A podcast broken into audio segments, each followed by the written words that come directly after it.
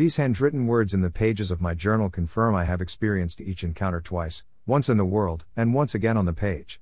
Terry Tempest Williams.